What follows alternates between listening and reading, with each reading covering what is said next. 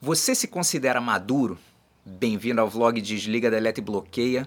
Eu sou o Gustavo Dantas e hoje eu vou compartilhar com você o conteúdo de um dos meus vídeos mais populares chamado Você tem pavio curto?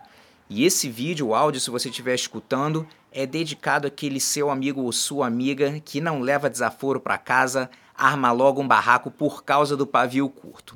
Então, se você não teve chance de assistir o vlog número 1, um, chamado Você já amarelou uma competição, onde eu apresento o nosso passageiro obscuro, aquela voz negativa que mora na sua cabeça, e eu falo a respeito de como lidar com essa voz durante as competições, e nesse vídeo eu vou falar mais como lidar com, na vida pessoal e profissional. Então, se você não teve chance, assiste que vai te dar uma base legal para esse vídeo. E vamos lá, depois eu volto com as minhas considerações finais. Us. Se alguém te perguntar, você se considera uma pessoa madura? O que, você falaria? Se você me perguntar, você falar, ah, eu sou madura, lógico. Quando eu tinha 15 anos, sou maduro. Quando eu tinha 20, sou maduro. A gente sempre acha que é maduro. Né? Mas falando sério, de repente você está falando, pô, meu irmão, pago minhas contas, tenho minhas responsabilidades, eu, eu sou maduro, tranquilo. Agora, você se considera emocionalmente maduro? Que é outra parada. O nome do vídeo é o que? Você tem pavio curto. Ou seja, você é daquelas pessoas que estoura assim, meu irmão, vai de 0 a 100, pá, barraco, não tem parada. E o negócio é o seguinte, cara, eu entendo que a gente, volta e meia, a gente perde a cabeça, fica, fica irritado, fica nervoso, é parte do ser humano. Mas tem aquela galera que leva a outro nível, né? E maturidade emocional tem um nível. Vamos botar aqui, de 0 a 100. Mente blindada é lá pra cima. Né? Então, se você quer estar bem preparado psicologicamente, emocionalmente para a vida, você tem que estar com seu nível de maturidade emocional alto.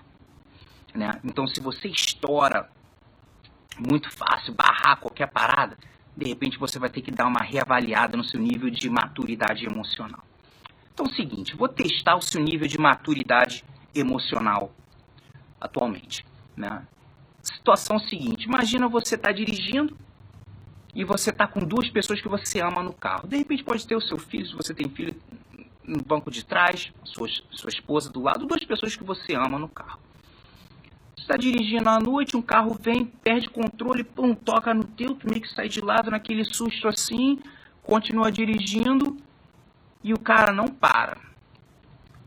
O que, que você faria nessa situação? Número um, fala, meu irmão, aperta o cinto aí, vamos, vamos, vamos atrás. Pô, mas as crianças não tem essa. Parou, vai, vai pagar. Vai pagar, bateu, vai pagar. Tu vai atrás, ou você fala, pô, meu irmão, tô com a minha família aqui, não vai, mete o pé, vai embora, se dane, deixa pra lá. Bom, esse cenário aconteceu em 2015, São João de Meriti, no Rio de Janeiro. Uma família estava indo para uma pizzaria à noite, pai, a mãe, uma criança no banco de trás, estava dirigindo. E um estava dirigindo um Corsinha e um gol perdeu a direção, pum, bateu no carro e continuou dirigindo. E aí o pai falou: "Não, tá maluco, vai pagar. Vai pagar o mato, vai, vai, vai, pagar". E foi atrás. E começou perseguição e pai, farol, e farol e buzinando. Só que ele não sabia que o carro que bateu nele tinha acabado de ser roubado um gol e tinham dois vagabundos dentro do carro. Um deles virou para trás por dentro do carro, largou o dedo, estourou o vidro de trás, entrou pelo vidro da frente do Corsa dele e pegou na cabeça do Enzo, de 3 anos de idade, que morreu. O que, que você acha do nível de maturidade emocional do pai do Enzo? trabalhador, honesto, pai de família, maduro, que fez o melhor que ele pôde com o que ele sabia naquele momento, ou seja, de acordo com o nível de maturidade emocional que ele tinha naquele momento, que infelizmente no gráfico estava ali embaixo, tomou a decisão, independente de estar com a família dentro do carro, falou, não, vamos atrás, não tem essa. E, e entrou numa perseguição e deu no que deu. Se você está ligado no conteúdo dos vídeos, no vídeo número 2, eu falei a respeito, era o vídeo chamado Se Você Já Amarelou numa Competição. E eu apresento o nosso passageiro obscuro. E falando como aquela voz que traz todas as negatividades vão estar com a gente para o resto da nossa vida e a gente aprende a como controlar. E eu dou os três passos de como lidar com situações sob pressão na nossa vida e no caso era competições. E eu menciono no final, galera, isso não é só para esporte, é para vida pessoal e profissional. E hoje a gente vai relembrar esses três passos de como o pai do Enzo poderia ter usado isso ou como você de repente pode usar esses três passos numa situação complicada da sua vida no futuro, não relacionada com esporte, porque mente blindada, galera, tá nesse gráfico aqui, você tá psicologicamente e emocionalmente bem, não é para esporte, é para vida, todo dia, o dia inteiro, para lidar com as loucuras que acontecem no mundo hoje em dia. Você tem que estar tá muito bem preparado emocionalmente, cara, para encarar isso tudo. Então, os três passos eram o quê? Para, para pensar, a autoconsciência, de reparar o pensamento que está vindo, analisar esse pensamento e tomar uma decisão. Infelizmente, o pai do Enzo pulou os dois primeiros passos. Foi direto para a decisão. Não, tá errado. Se eu tivesse batido, ia pagar, ele vai pagar. Não interessa quem está no carro, vamos embora. E, e foi atrás. E o que, que acontece? Não parou para pensar no que ele estava pensando. Ele não parou para analisar as consequências a curto e longo prazo da ação dele. Ele só pensou no sentimento. Tá errado, o cara precisa de, de um troco. E é assim que muitas desgraças acontecem com boas pessoas, bons seres humanos, que são literalmente sequestrados psicologicamente e emocionalmente pelo teu passageiro obscuro. Pessoas que você vê no noticiário, trabalhadores que de repente cometeu um erro, explodiu assim, não filtrou o pensamento, não usou aquele bloqueio do karatê que a gente falou a respeito de filtrar, e o pensamento pum, foi direto para a decisão e foi uma decisão completamente errada. Então, mente blindada, literalmente, é para a vida se preparar psicologicamente e emocionalmente para todos os desafios que acontecem na nossa vida todo dia, de campeonato, entrevista de trabalho, briga de trânsito, você tem que estar tá emocionalmente maduro para encarar todas as situações. Outro cenário interessante.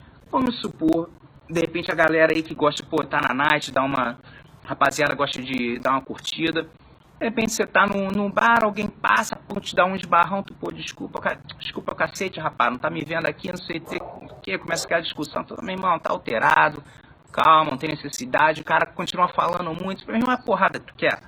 Então vamos lá, vamos pra fora. Aí vai pra fora, começa a discussão, tu, pum, cola uma lona, bate de cabeça no meio fio, morre. E aí, como é que fica? Aconteceu aqui no Arizona. Fecharam um bar por causa disso. Moleque na faculdade, trabalhador, maduro, discussão boba, pô, vamos lá fora, não sei o que, pum, colou uma lona, cabeça no meio fio, ficou, morreu. Duas vidas que completamente mudaram ali, uma acabou. Por causa de uma discussão boba e por causa de um nível de maturidade emocional baixo. Galera, mais uma vez, eu não espero que todo mundo concorde com tudo que eu falo aqui. Eu estou trazendo só uma percepção diferente do termo maturidade. Né? Eu não sou santo, já saí na porrada, já fiz merda. E tudo isso que eu fiz, baseado, eu fiz o melhor que eu pude com o que eu sabia, com o nível de maturidade emocional que eu tinha, que era baixo, que era bem aqui, de não pensar nas consequências, de pular logo no terceiro para o terceiro passo da decisão, e não pensar na, nas consequências a curto e longo prazo que podem acontecer. Então, imagina quantas coisas, quando a gente olha assim para trás, algumas coisas que a gente viajou, decisões que a gente tomou, fala, caraca, isso poderia ter dado uma merda muito grande, ou de repente deu algum problema muito grande, né? A única coisa que a gente pode fazer é falar, não, eu fiz o melhor que eu pude com o que eu sabia, com o nível de maturidade emocional que eu tinha naquele momento. Foi no passado, mas eu estou no agora. Então foca no agora. O que, que você tem que fazer para se tornar mais emocionalmente madura para não cometer um erro como esse que pode alterar vidas, vidas de famílias, a sua própria, sua própria vida. Então, começa a pensar, filtrar o pensamento, pensar nas consequências a curto e longo prazo e tomar uma decisão mais racional e não emocional. Isso vai para todas as áreas na sua vida, cara. Se de repente você tá naquele momento na sua vida que você tá questionando se você vai atrás do seu objetivo, do seu sonho ou não, para, pensa, questiona quais são os, as consequências a curto e longo prazo de eu não estar tomando as ações necessárias na minha vida. Vai comprometer a minha felicidade, com a felicidade da minha família. Tem que levar tudo isso em, em consideração e sempre parar e pensar e trabalhar. Se o teu nível está aqui, não tem problema, cara. Vai aos pouquinhos, vai trabalhando. Lembra, a gente nunca vai chegar no 100, mas o objetivo é ir subindo para ter uma paz interior, para viver uma vida menos estressante, que já é estressante o suficiente, como eu falei, com, com a doideira que é nesse, nesse mundo.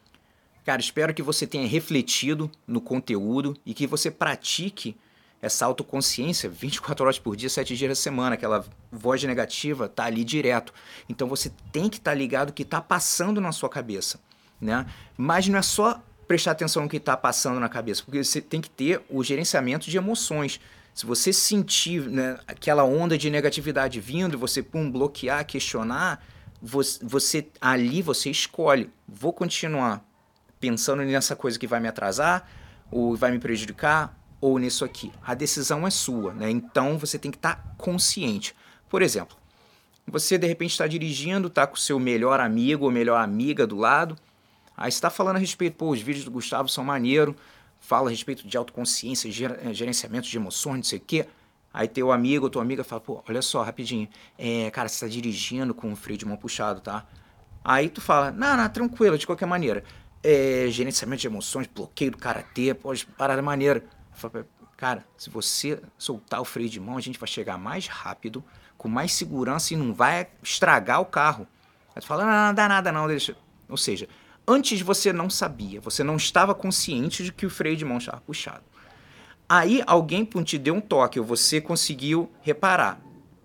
A escolha é sua, como você vai dirigir, ou você vai soltar ou não.